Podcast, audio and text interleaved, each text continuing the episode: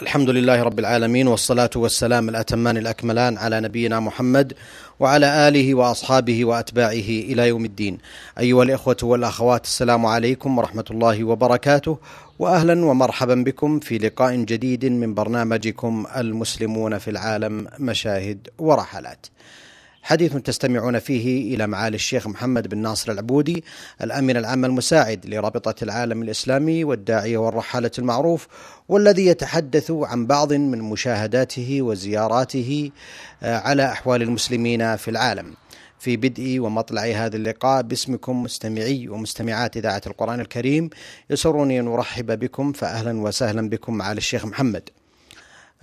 قطعنا الحديث الحلقة الماضية مع الشيخ محمد وأنتم تتحدثون عن حديث دار بينكم وبين الإخوة من المسلمين هناك عن آه، مناشطهم وعن أعمالهم وعن أعمالهم آه، الدعوية وما يمكن أن يستطيع أو ما يستطيع أن يظهروه من مظاهر الإسلام هناك سواء كان في عيد الأضحى وذبحهم للأضحية وغير ذلك مما ذكرتموه.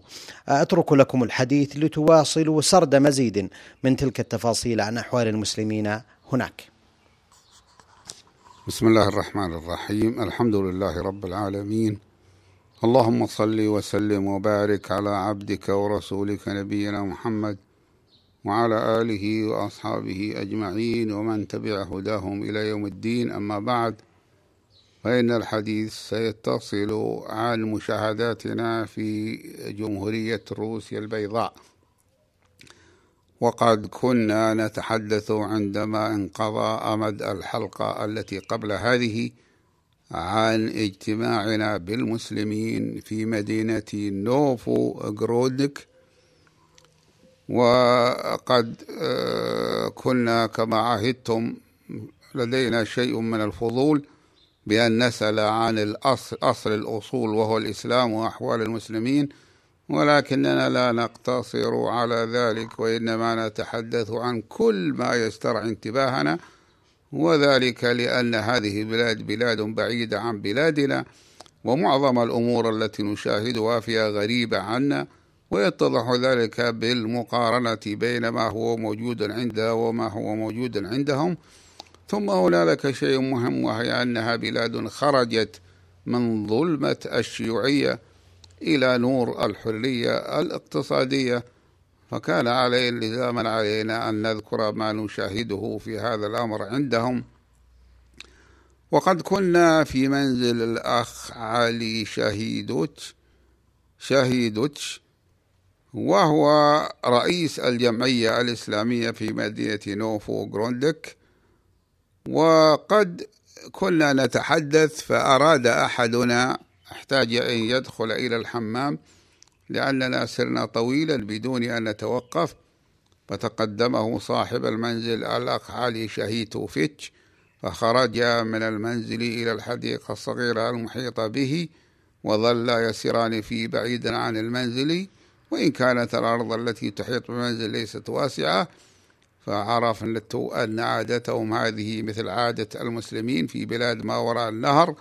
الذي صار يسمى الآن في الاصطلاحات الدولية وسط آسيا وإن يكن هؤلاء الأخوة في أوروبا وليسوا في آسيا. ثم وجد محل قضاء الحاجة الذي هو بيت الخلاء أو المرحاض وجده بعيدا عن البيت السكن وهذه هي العادة التي رأيناها في بلاد الشمال. أن يبعدوا المرحاض عن البيت بحيث يكون منفصلا عن أبنيته يفصل بينهما فناء مكشوف مع أن بلادهم باردة تنزل درجة البرودة فيها في الشتاء إلى عشرين درجة تحت الصفر. والمظنون أنه في مثل هذا الجو البارد لا يستطيع الشخص أن يذهب بعيدا دون أن يصاب بالبرد لا سيما إذا كان قد خرج من مكان دافئ. وقد ذكرت بهذه المناسبة أننا كنا في بلادنا نفعل مثل ذلك فنبني المرحاض من الطين مثل ما أن بيوتنا كانت من الطين ونجعله في ركن من فناء الدار المكشوف الحوش فنعاني من الذهاب إليه في الشتاء مشقة من البرد. وأولئك الإخوة المسلمون الذين في ما وراء النهر وكذلك الذين هم هنا كانوا يأخذون الماء بإبريق معهم إلى مكان قضاء الحاجة. ولا شك أن وقوع الماء في المرحاض يجعل له رائحة كريهة ويجلب الذباب في الصيف لذلك أبعدوه عن المنزل.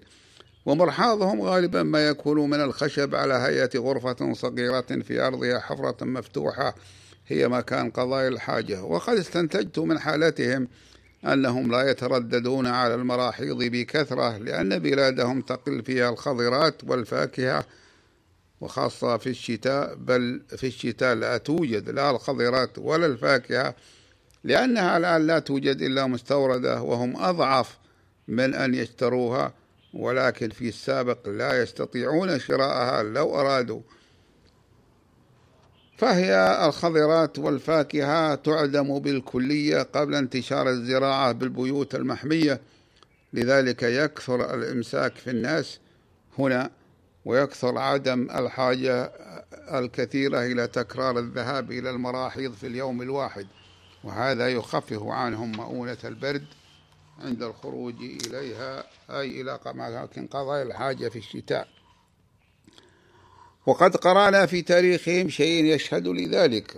وقد قرأنا في تاريخهم شيئا يشهد لذلك وهو انتشار مرض القولنج الذي هو المرض الذي يصيب القولون لهذا السبب وذلك لسبب قلة الخضرات والفواكه التي يتناولونها. أما المزروعات في حديقة المنزل منزل الأخ علي آه، شهيدوتش أو نقل مزرعة المنزل فإنها على صغرها مزروعة بأشياء نافعة مزدهرة معتنى بها وأكثر ما فيها أشجار التفاح المثقل بالثمار وكذلك الطماطم والقرع فيه ثماره بكثرة وقالوا نأكل منها ونعطي أولادنا ثم نوهوا بأن هذه الخضرات لا توجد إلا في الصيف وأنها لا توجد في الخريف ولا توجد في أول الربيع.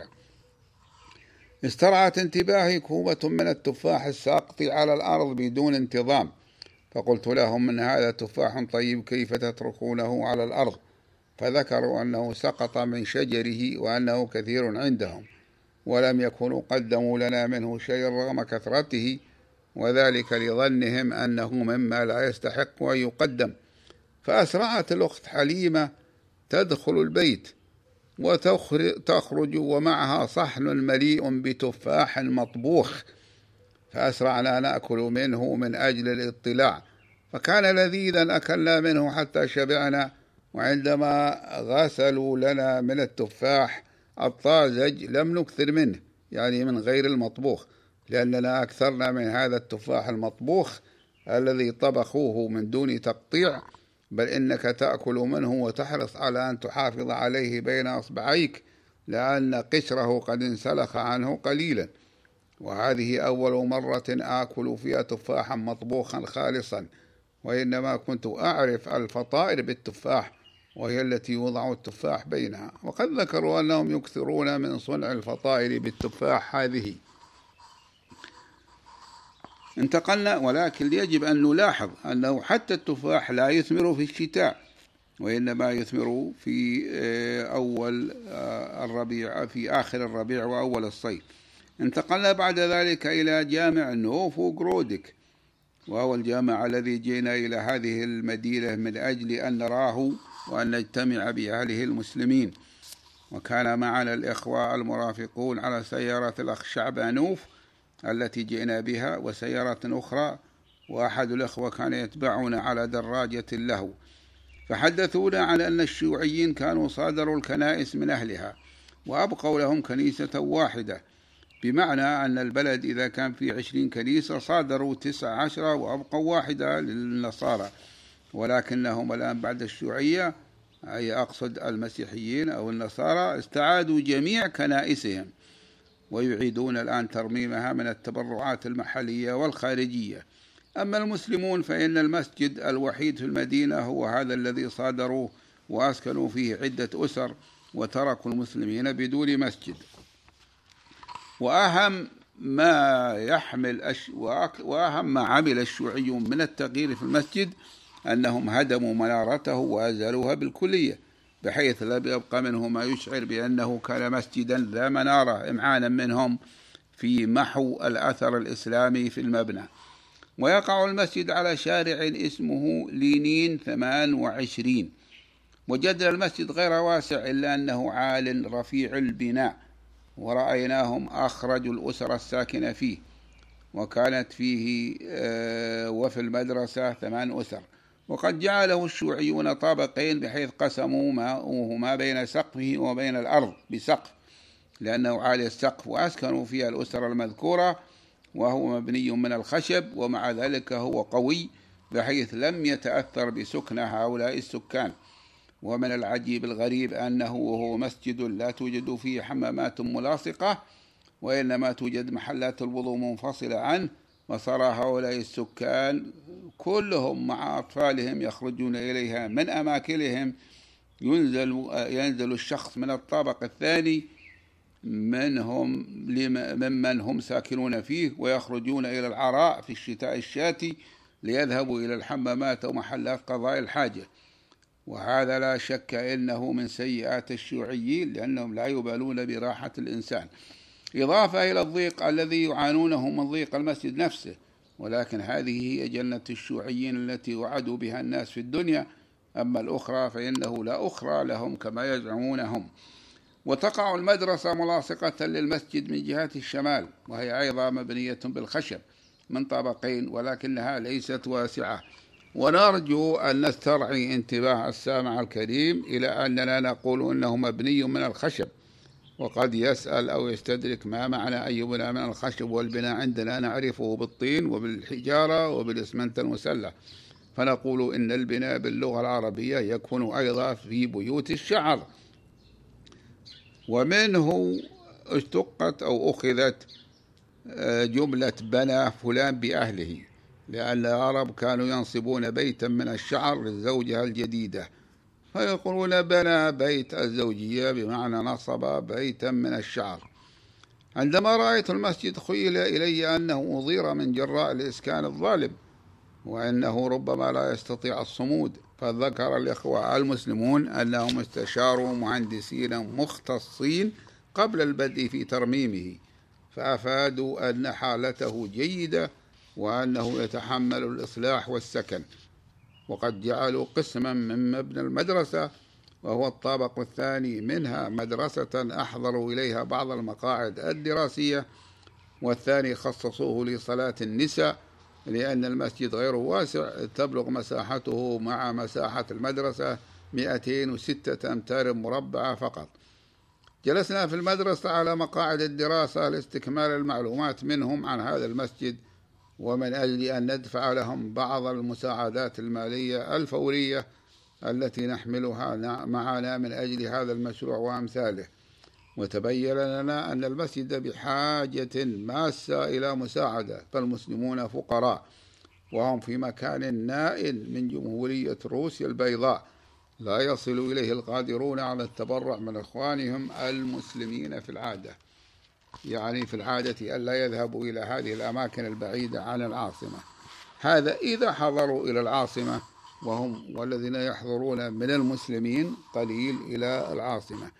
حضر الجلسة من بين من حضر محاسب المسجد وهو شيخ مسن اسمه مستي إبراهيم فتش ومعنى مستي مصطفى وهو طبيب ينادونه بذلك ويسمونه الدكتور لأنه طبيب متقاعد. ومع أنه شيخ مسن وأنه يعرج بإحدى رجليه بحيث لا يمشي إلا آه، متوكئا على عصا. فإنه كان مليئا بالحيوية والنشاط مثله في ذلك مثل رئيس الجمعية الإسلامية هنا الذي يعد مسنا ولكنه قوي البنية مؤمن بوجوب العمل للإسلام. وقد دفعنا إليهم مساعدة لم يكونوا يحتسبونها وهي كبيرة بالنسبة إلى التبرعات التي اعتادوا على تسلمها وبخاصة أنها جاءت إليهم معجلة غير مؤجلة وهي أربعة آلاف دولار أمريكية نقدا ثلاثة آلاف دولار منها للمساعدة على ترميم المسجد وألف دولار من أجل إصلاح المدرسة. لقد كان الإخوة وبخاصة رئيس الجمعية يبكون وهم يتسلمون هذه المبالغ على قلتها. وهذا هو الواقع فقد رأيتم يبكون والدموع تطفر من عيونهم. كان معنا الأخ أبو بكر شعبانوف رئيس الجمعية الإسلامية في روسيا البيضاء فسر لذلك غاية السرور لأنه الذي أحضرنا إليهم. فكان له نصيب من أجر هذا من أجر هذا التبرع إن شاء الله. تكلمت فيهم بكلمة بينت الغرض من مجيئنا إلى بلادهم واعتذرت إليهم بأننا لا نحمل مبالغ كبيرة من المال لأن المسافر لا يحمل عادة أموالا كثيرة وأنه يمكنهم إذا أنفقوا النقود كلها ولم تكفي لترميم المسجد لأن العمل كان كثيرا فيه أن يكتبوا إلينا في الرابطة بوساطة الأخ عمار البحر الذي هو حاضر معنا الآن أو بوساطة الأخ أبو بكر شعبانوف أو بوساطة مفتي روسيا البيضاء الأخ إسماعيل مصطفى. والأفضل أن يصدق على كتابهم أكثر من واحد من هؤلاء. وسوف ننظر في طلبهم ونسعى لإرسال مبلغ آخر يكفي للترميم. كما أخبرتهم وأنا أعرف ضحالة معرفتهم بالإسلام وعدم وجود متعلمين تعلما إسلاميا منهم أنهم إذا وجدوا شخصا قد حصل على قدر ولو قليلا من المعرفة بالدين الإسلامي وهو يعرف لغتهم كان يكون إماما في روسيا أو في تتارستان فإننا سوف نخصص لهم راتبا في له راتبا في الرابطة لأجل أن يتفرغ لإمامتهم في الصلاة وإرشاد كبارهم وتعليم صغارهم.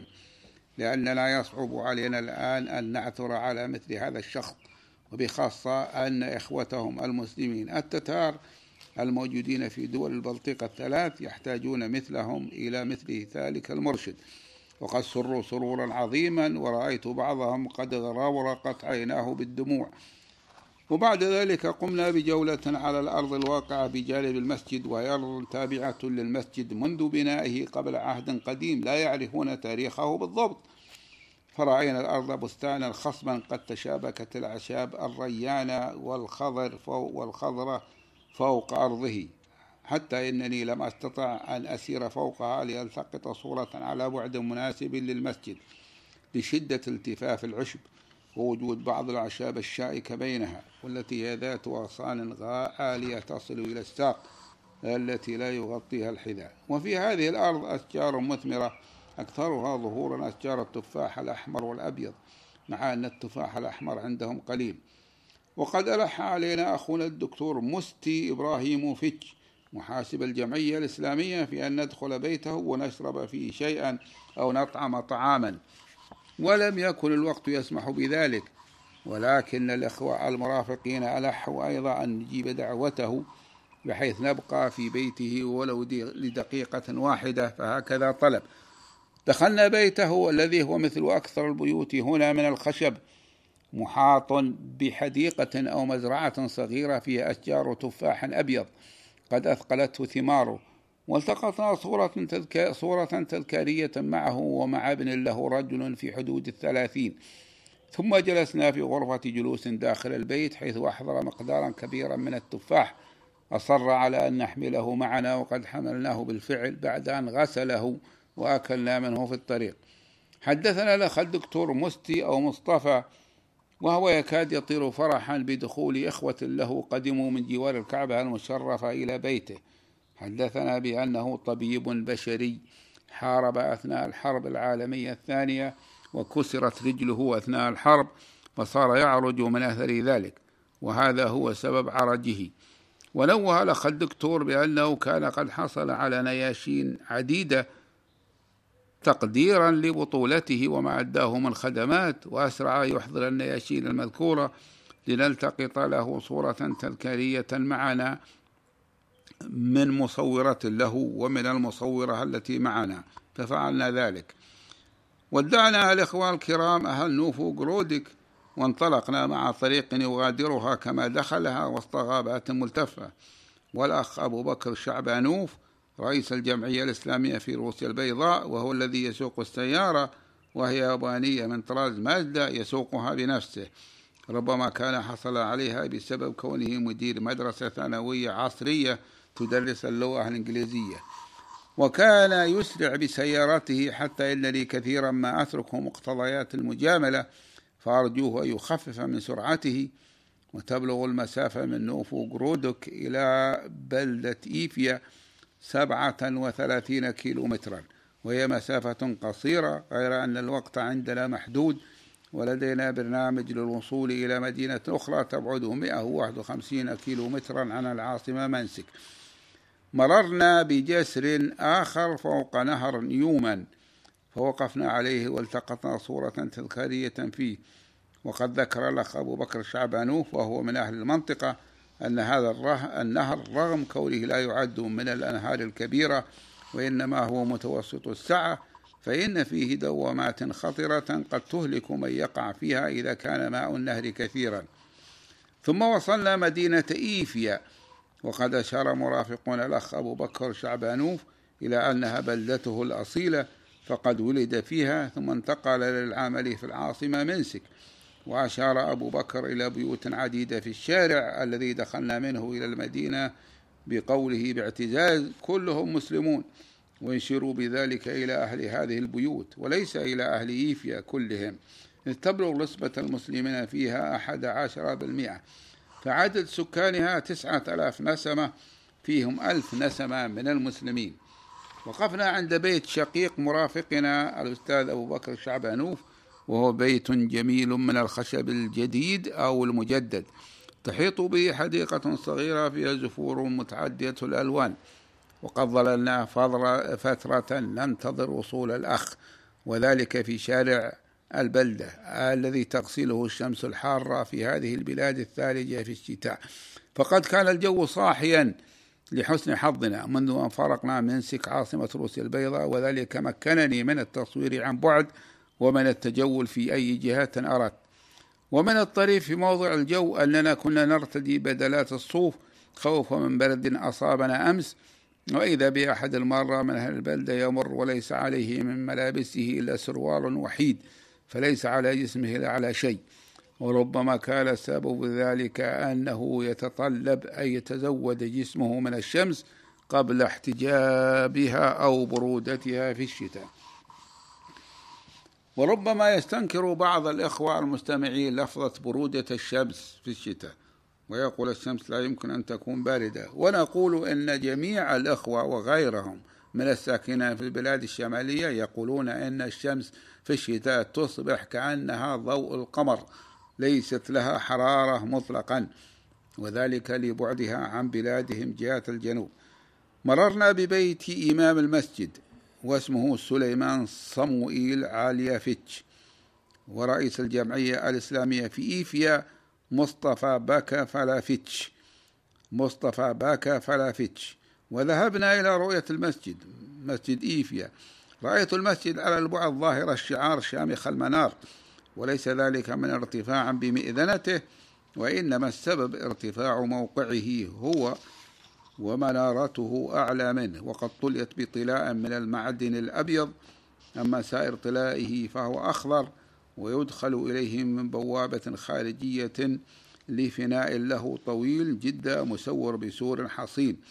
فظلنا نسير على أقدامنا حتى وصلنا المسجد فإذا بآخره مكتوب عليه في لافتة باللغة الروسية تقول وزارة الثقافة في بيلاروس السوفيتية تذكار معماري مسجد بني هذا المسجد العام 1882 وبقي على حالته هذه إلا أنه جدد في عام 1947 انتهى كلام اللافتة.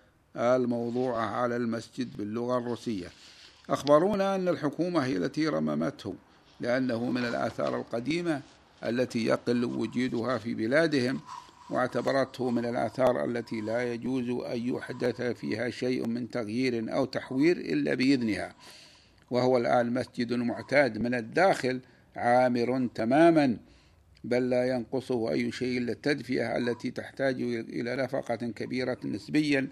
من أجل تجديد أنابيب البخار الحار فيها إضافة إلى المحابس والخزانات والمسجد مرتفع السقف بحيث أن ارتفاع سقفه أكثر من ارتفاع طابقين ومجمل من الداخل وهو عامر بالمصلين يصلى فيه كل وقت.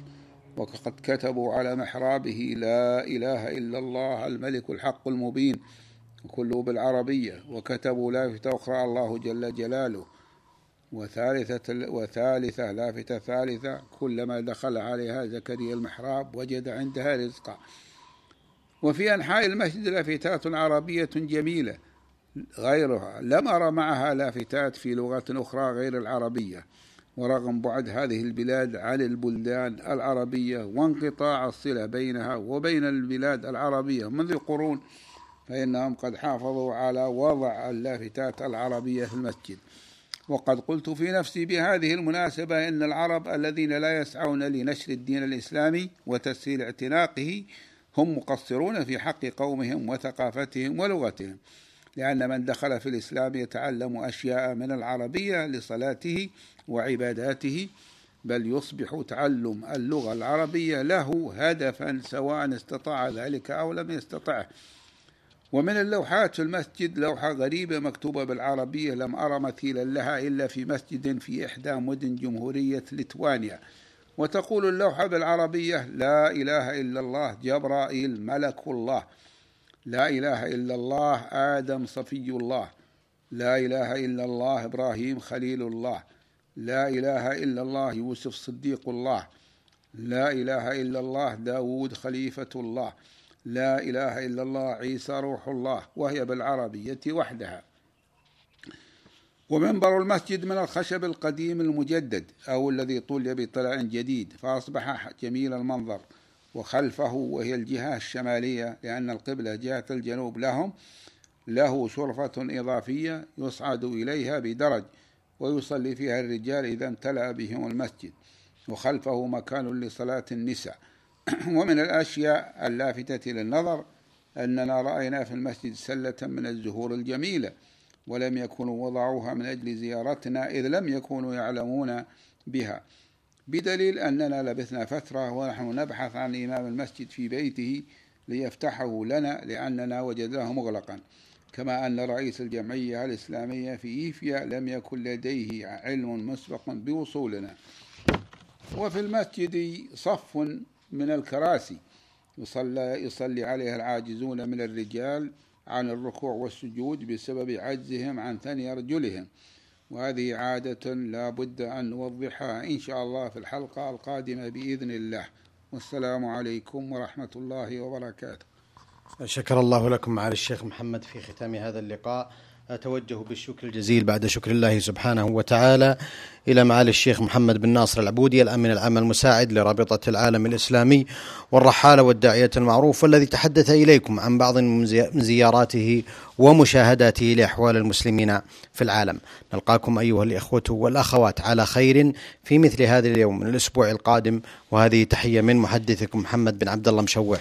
والسلام عليكم ورحمة الله